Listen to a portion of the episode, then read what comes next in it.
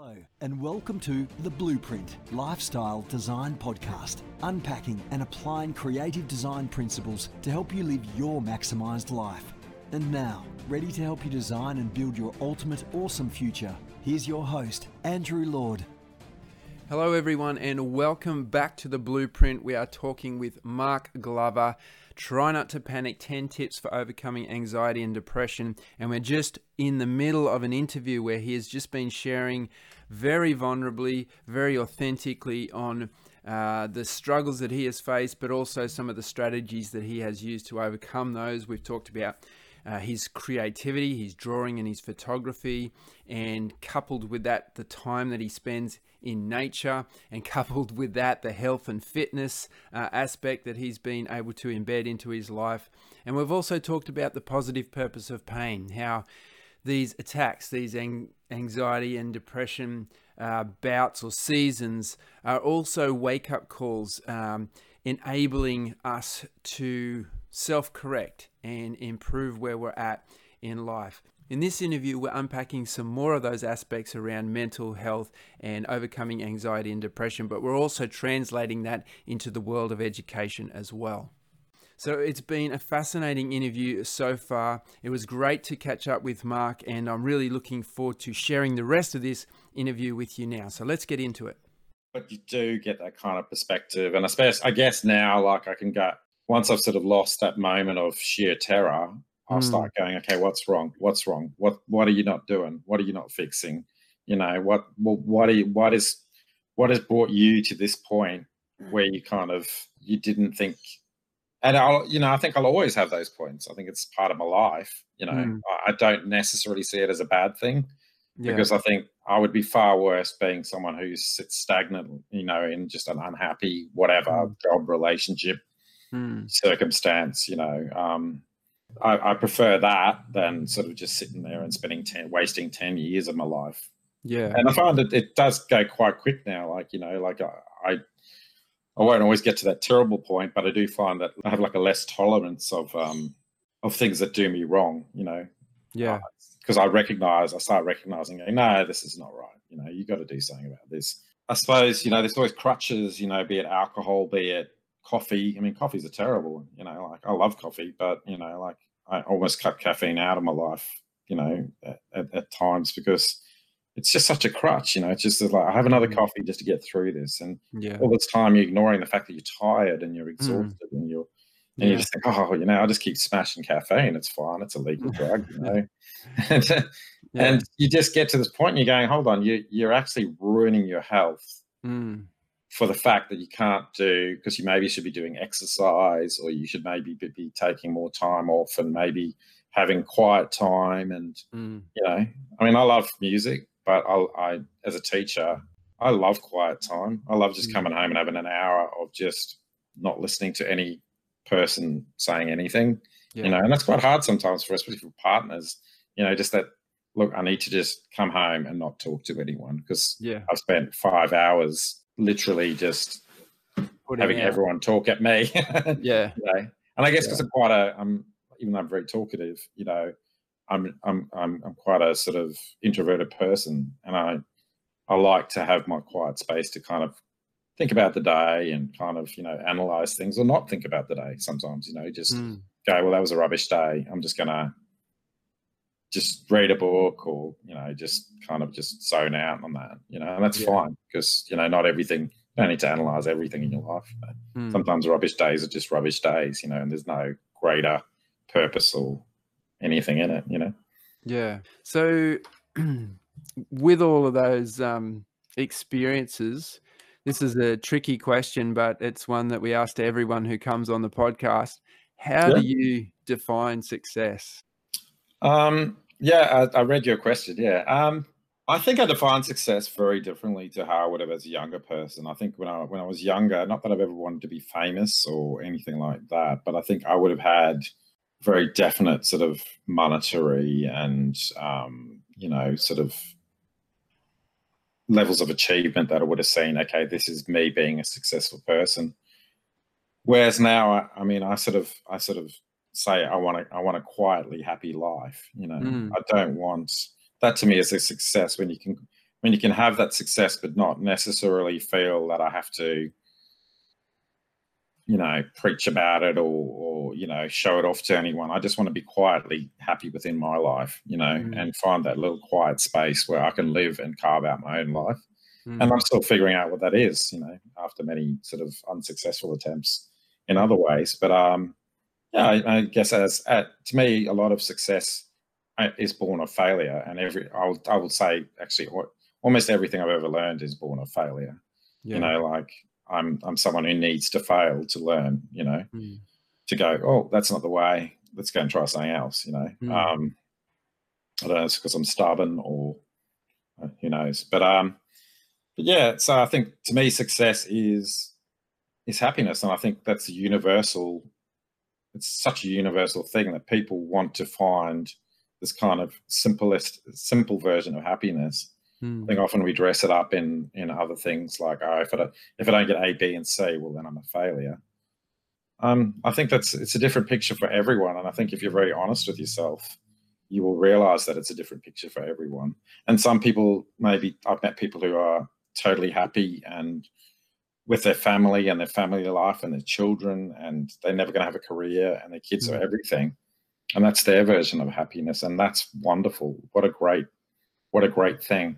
Mm. I've met people who are completely career focused, and that's their happiness. You know, I've also met people who are completely career focused and they're immensely unhappy. You know, mm. so I guess there's no singular to me definition of success, but to me, it's basically finding it's a very simple form of what makes you happy. You know, what, yeah. what, can you can you can you really boil it down to certain things? To me, it is pretty simple. You know, like I like I like sort of to me, I find happiness in moments like I love music. I love going to concerts. I've gone to many concerts alone, you know, because I have quite sort of a broad taste in music. And um, you know, I'll be sitting at a concert and I'll just be surrounded by people who I don't know, yet all sort of living in that same moment. Mm. And I can't think of anything that really brings.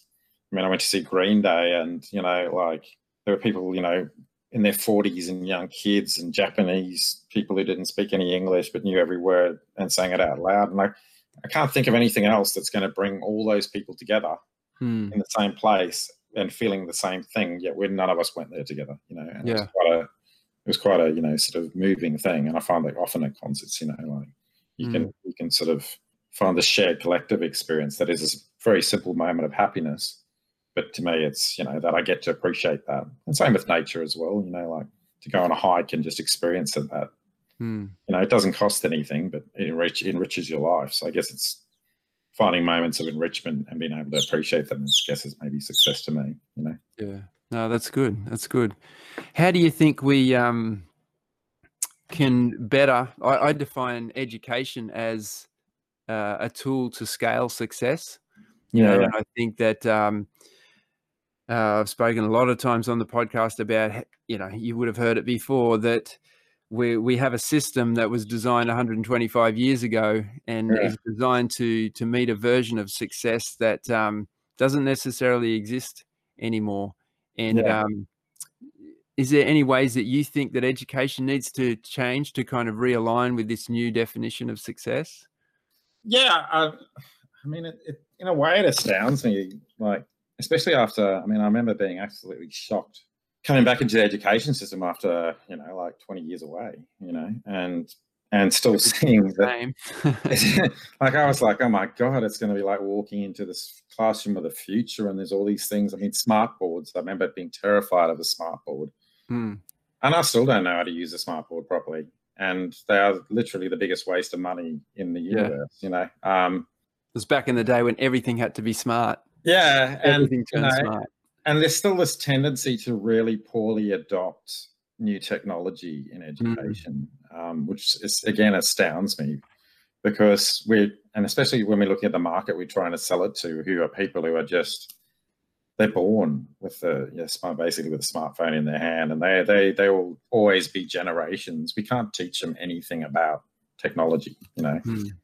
I mean, you know, it's really like, you know, we are the sort of Victorians trying to teach, you know, like our generation about something, you know, like it's it's it's a, it's a ludicrous concept, you know, to think that we could actually teach them anything about technology. Um, as to what what we could change in education, um, I think I think education has to evolve. I think that's the biggest thing I find is that like we have to evolve the concept of education. Education is just a continual process now. Mm. It, it is. These kids have no barrier. Again, the no barrier to entry thing comes really into play. Where they there's nothing there's nothing that's going to stop them if they want to. Um, at whatever point they choose to engage with it, and a lot of them, it's not going to be when they're 15 or 17 you hmm. know but they will have that access to information where i suppose where when i was at school um, your choice was that someone would teach you about geography or history or maths mm. and once you got past the basics i think i mean there's still a need for basic education but um, once you got need got past that need I, I guess what we need to change it more towards is how to process information mm. and how to how to kind of what to do with that information and to be able to like build and use it properly and also assess information because as I said, you know, like all information is of equal value now. Mm. Something I see on Reddit is equal to something that I read in the Sydney Morning Herald is equal to whatever, you know, something that someone's putting out on YouTube. Mm. Um, so it's that's a very confusing and kind of worrying thing mm. um, because they have to filter so much more information than us. Yeah and something I found really interesting is kind of as a sideline is I, you know, like I'm being into music and stuff. I've always been like, oh man, you know, you kind of think you're cool when you go to the kids. Oh, you should hear this, and they have no interest in hearing that whatsoever, even if it's something that they could really like. And it, I used to get, used to really get to me. I'd be like, how dare you not like what I like? I've invested 30 years in this, buddy. You will like that. and but then I realized, um, which is, is a huge problem for them, is social cachet is what it's all about. Um, it doesn't matter that it's the best song. They may well like it, but unless someone else has discovered it, because mm-hmm. they have all the music in history, they don't have. A, they're not limited by how much they can hear on the radio or buy on CD or, or yeah. you know whatever. Because they have everything in, in human history they could listen to. You're kind of wasting your time going and pursuing this artist over here that no one's heard about because yeah. you have got no one to talk to about. Yeah, that artist. So they kind of have to really define what they're going to look like. And maybe education needs to be a bit like that, you know, mm. not the social cachet, but like we kind of really have to define how we engage kids and mm. and and really focus. And sometimes that means abandoning old ways. I mean, one of the things that I've been working on and which I hope to sort of work more on, I got into manga and comic books. I went and bought a whole invested heavily in buying manga and comic books. I'm like, this is what the kids are reading. I'm going to read a whole bunch of it. Mm. And all the concepts are there. Some of these manga comics, I mean, there's adult content in it, which is something you have to be a bit careful about. but it's this whole, it's this cultural snobbery, I guess, of um, of looking at something and saying it has no value. Now, I mean, there's there's manga series that I've read that have everything that you have in a novel, and they stretch to sometimes 300 issues. Mm. And just because it's an illustrated thing, people go, oh, it can't be anything in that, you know. Mm. And you go, well, actually, if you look at the same people are doing that, I'm sort of sitting there and what did you go see at the cinema? I went and saw, um, you know, uh, the new Superman or Batman or whatever, you know, and you're going, hold on, you're snobbing this and you, you like create, you're sort of saying, well, this is, this yeah. is suitable enough for me to kind of go and look at and praise mm. and, and, and and analyze you know post have a post analysis on on the sort of you know themes and stuff like that. Mm. so i think that's where we need the change needs to be more in the educator than it needs to be in the student you know? Yeah. Yeah. Because i don't think i don't think we're ever going to successfully get things across if we just keep on pushing the same means. Like i've been uh, I, so i've started this manga club for kids because i notice they draw a lot and it's actually more as I've sort of come more to grips with it, I realize it is more about the drawing for them than maybe the storytelling. Mm. But I've seen kids that have immense talents. I mean, the one that really inspired me was this girl I was told to who had no, she had the first class I had her in, she threw a desk over and like started crying. And I was like, I can't deal with this. You know, like, there was no training on this in, in university. And then I remember talking to her, and I saw she had these little sketches she did. And then I was talking to her, and I was saying, "What are you doing? What's this? You know, what are you doing?" And she was like, "Oh, this is this character. It's this um, Steven Universe, which I believe is like this kid's cartoon." kind of mangery. And she was, she had made these entire stories and books, and her drawings were just incredible. I'm like, oh my God, you could literally, this is a career for you. Yeah, Mm. no one is going to realize because your you, because your teachers are idiots who Mhm. don't have this access into this culture, Mm. and that's fine. But if no parent ever realizes that, and that person never has the confidence to kind of go into that, Mm. then isn't that a tremendous loss that this person had this amazing talent and they might up wind up working, you know, on you know in a, in a petrol station, you know, and there's nothing wrong not to devalue that, but to have an immense talent that isn't used is Yeah. Massive waste, you know. And I think Mm. that's my I see so much like that. Yeah. And that's super hard. And that's what I like about the stuff you're doing is I really do see that ability to take kids out of out of the established thing, Mm. out of the established sort of out of the desk is huge. And Yeah. that's something I've especially teaching things like geography, like we've had them mapping the school and a lot of it falls flat on its face. Mm.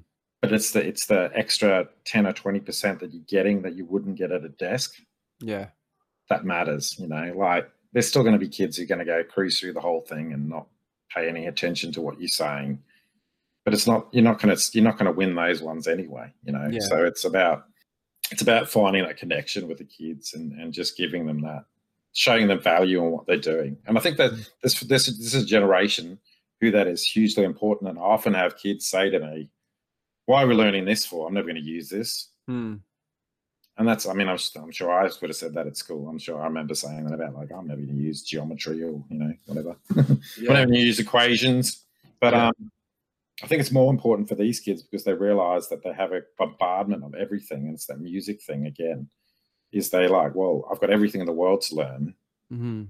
Why are you pressing this on me? And unless you Yeah. can relate it back to, okay, well, you know, we're going to go to learn mapping because, you know, like you're going to want to build a house one day, and if you put your house on the wrong side of the hill, you're going to have, you have your heating costs, or you know, or your cooling costs going to be through the roof. So Yeah. you know, and you might not care, but your wife or partner may care because Mm. you know they're going to be the one that comes home and whines at you every day about how hot the house is. You know, I love that about project-based learning. You know, in a, in a project where, particularly if an, it's an interest-based project for the kid, they don't ask that question. They don't say, "Why am I doing this?" You know, Yeah. they know why they're doing it. It's not going to fit, or it's not going to work, or it's not going to yeah, do what it's supposed to do if it, if it's a project, and it's a project that they're invested in um, seeing the outcome for.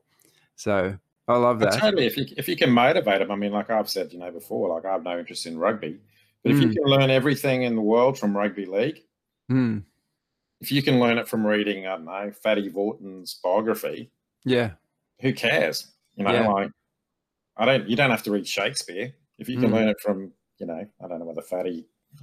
I'm sure there must be some some sort of narrative there, but you know, but Yeah. I mean, if you can learn it from that, I think that's you know, and that's why I do like the the whole.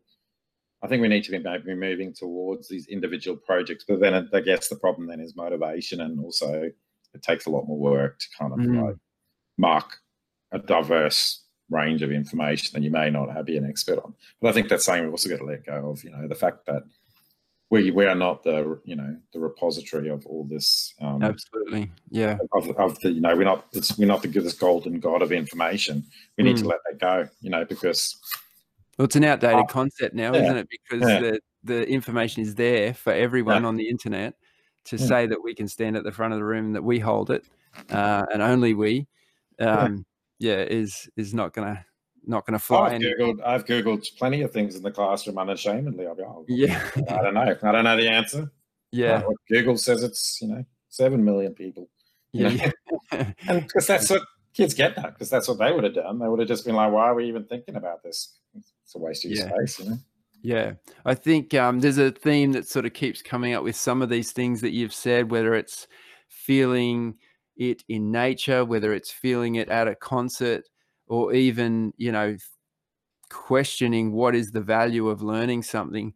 I think it's socially constructed, you know, if it can give you that sense of belonging, of, um, of I I'm, I connect with this because it allows me to feel that I'm connected with other people, then um, it, it's powerful in that way. And I Yeah. think that helps to tie back to some of the stuff that we were talking about earlier, which is you know some of the the mental health um, challenges that you know so many people face. Uh, I think connected to that is a a sense of not feeling that they're in the right place. I don't know if you've if you've found that. Um, yeah, definitely. Like, I mean, I, I think that's something we really underestimate is the level of stuff that these kids are dealing with is just phenomenal, you know. Mhm. And you know, like I've had I've had kids tell me things, and you go, God, well, if that was my home life, of course I wouldn't care about education. Mm, I wouldn't, you know, and you know, I think it's a very being a young adult is super hard anyway, but to deal with all these other things on top of it, you know, and and so we need to be more adaptive in how we and I mean to give give it its due, education has jumped on board with that, you know, but it's it's an incredibly it's an incredible hard incredibly hard thing to expect a teacher with 30 kids. And in some of my classes half of those may have you know sort of learning difficulties or you know some sort of ADHD, ADHD, ADHD you know and all these things and or an anxiety issues or depressive issue to expect one person to deal with all of that is an impossibility you know Mm. and and that's the ones we know about you know Mm. it may be 50% it could be 75% of it so i think that's the struggle i guess is how do we kind of how do you help everyone in a situation where you're just staying afloat mm, and that's always going to be a struggle. It's probably always been a struggle for education but i think it's also particularly a, a lot harder now. Yeah. and also the sense of um i think kids have a sense of isolation as well you know um because they you know the connectivity the whole you know i was reading an article this not long ago they are this is the generation of loneliness you know where they have so many friends and a device yet at the end of the day those devices separate them away and make them sort of give this art, sort of artifice of having a life rather than having real friends and having that real connection you know? Mm. And everyone suffers from that you know? Like i've suffered from mm. it you know where you sort of kind of wind up you know scrolling for hours and you sort of see there's such a disconnect and you just fill your hours. I mean i, I find it quite bizarre when i say to a child what do you do in your spare time? And they go i just lie on my bed and look at my phone i'm like well don't you play a sport? Or don't you go outside? Or don't you do this? Because those are the things that i did when i was a kid. And um and yet i get it because sometimes that's what i come home and do is just Mm. mindlessly scroll. Mm, and I guess that's probably like another thing, I suppose, it's a depression thing is that's something you're super aware of and super vigilant of because you can just kind of put off your problems through this Yeah. medium yeah. where you you kind of just it's a very it's a super efficient way of taking yourself out of yourself and not yet not in a good way, you know, Mm. like a book's a far better way because it's all absorbing, whereas that stuff's not really all. You know, you, if you have anxiety, that anxiety is still there, and you, Mm. you tap into, you know, Instagram or whatever. You'll tap into your anxieties or find the things like the Trump story that you find frustrating, or you're you know, something you'll find you'll find something that's going to feed on that that anxiety is going to feed off.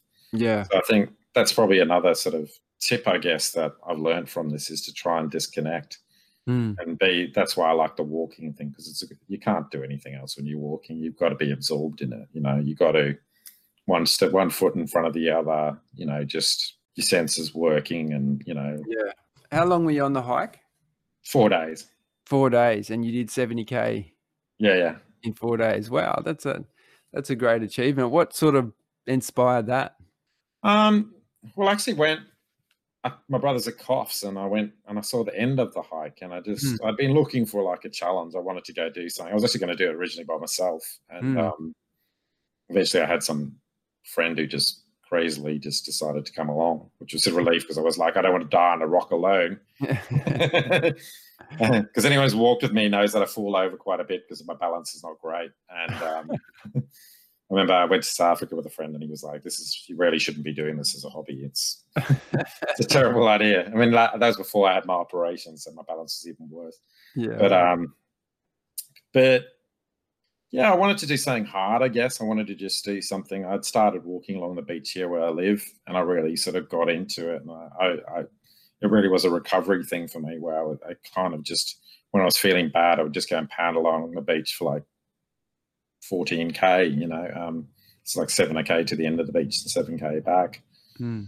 And so I just thought, well, I wonder if I can expand on this and kind of do the next thing. I've always been into like the travel and adventure thing. Um, mm. That's been one of my, my biggest genres I've read. Um, I read a book too when I was really at my lowest point this last time, which was called The Salt Path, which I'd highly recommend to anyone. As far as one called Raynor Winn. And it's this wonderful story about these people who were just in their 50s, actually, maybe, maybe late 50s, um, and really just like, not to give it away, but just handed this just two terrible blows that saw them lose everything mm. and be in a situation where they just had nothing and left in the world. And they, their solution was essentially to just jump on this path which I'd walked in the UK. I lived in Newquay, um, which is in Cornwall, and they there's this beautiful path called the Southwest Coast Path, which goes for a thousand miles. So what, fifteen hundred k's, something like that. Yes. Um, and yeah, they so they did they, their their solution rather than sort of living in misery and on the on the dole and you know um, withering away, their their solution to it was well they've always wanted to do this. Let's just go and do that. At least every day, you know, we'll get up, we'll see the sunrise and we'll see the sunset, and we won't, mm. you know, well, we're going to eat miserably anyway at home, but at least we'll be eating miserably in a tent, you know, overlooking the ocean. And it's this fantastic story, and you just can't mm-hmm. believe how these people actually sort of mustered the energy and didn't sort of fall into resentment and bitterness over this fate that befell them and um, mm-hmm. befallen them. And um, yeah, so I guess that was kind of maybe the inspiration for this was I just thought, well, I'd like to do a bit of a because I always used to that used to be my fallback when I was really struggling mentally where I lived was just to jump on the path and just go even for a day and just and I did like two or three day stretches as well, but just um, you know, just to lose myself in it and just that would be my reset, my reset button, and it'd bring you back to you know, well, take me out of myself and my problems, and you meet people. I mean, you always meet, always find it when you meet when you go par walk past someone, they always smile and say hi, and you don't find that in life. You know, when yeah. you're out in the path hiking, it's just always the way. You know. Mm. And yeah. so yeah, that was my reset button, and um, I guess that's what kind of what inspired it was, just reading that book and just thinking, well, then I went and saw this sort of little path, and I was like, well, you know, that seems feasible. Seventy k's I could do, you know. Yeah, yeah, that's really cool. I love it. Um, I feel like we could just keep going on and on yeah, all, that, all, night. It's been um, so good to reconnect with you. Uh, for yeah, those definitely. of you who are listening to this podcast, um, Mark and I uh, are going to hopefully collaborate on a and a downloadable document that you can uh, can get your hands on. If you're listening to this podcast, it'll be just below wherever you're listening to it, and it'll be you know ten ways that if you're going through some challenging times, if you're going through some struggles uh, with your own mental health, ten tips for you to um, to help uh, get yourself back on top. Um, I myself have gone through my own uh, mental health challenges, and as you've heard, Mark has has faced and overcome a lot of his as well. So um, we're gonna we're gonna throw a Google document together and um, share that to hopefully help as many people as possible. So thank you so much, Mark, for for reconnecting and and right, awesome. jump on and and do this. I really appreciate it, and um, we'll talk to you really soon. Cool, excellent, thank you. And there you have it. Try not to panic 10 tips for overcoming anxiety and depression with Mark Glover. We started off there with recognizing the moments that need correction, and we talked about some of the crutches that uh, people use, people resort to. And then as we began exploring success, we also began to explore education. And Mark has a vast bank of wisdom there to draw upon. And there's some really smart moves that if you are someone who is in education or wants to get into education, uh, that you can apply. Some smart principles that you can uh, apply there. At the end of that interview, as I was wrapping up, I talked about a collaborative document 10 tips for overcoming anxiety and depression. Now, if I'm going to be really honest, Mark put together the draft for that document, and uh, I took a look at that and I thought I don't really need to make any changes. It's a fantastic document. So uh, I announced it there as a collaborative document, but it, it's all Mark's work, and you can get that at blueprintlifeacademy.com.au forward slash Mark. 10 tips for overcoming anxiety and depression. I just want to say thank you so much for tuning into this episode. If you know some people who are facing uh, their own mental health struggles, make sure that you share this episode with them. Make sure you subscribe so that you stay updated with all the support and resources that we offer here on the Blueprint. Hope you have a wonderful week. Bye for now decision is mine. I have lived a full life. These are the eyes that I want you to remember.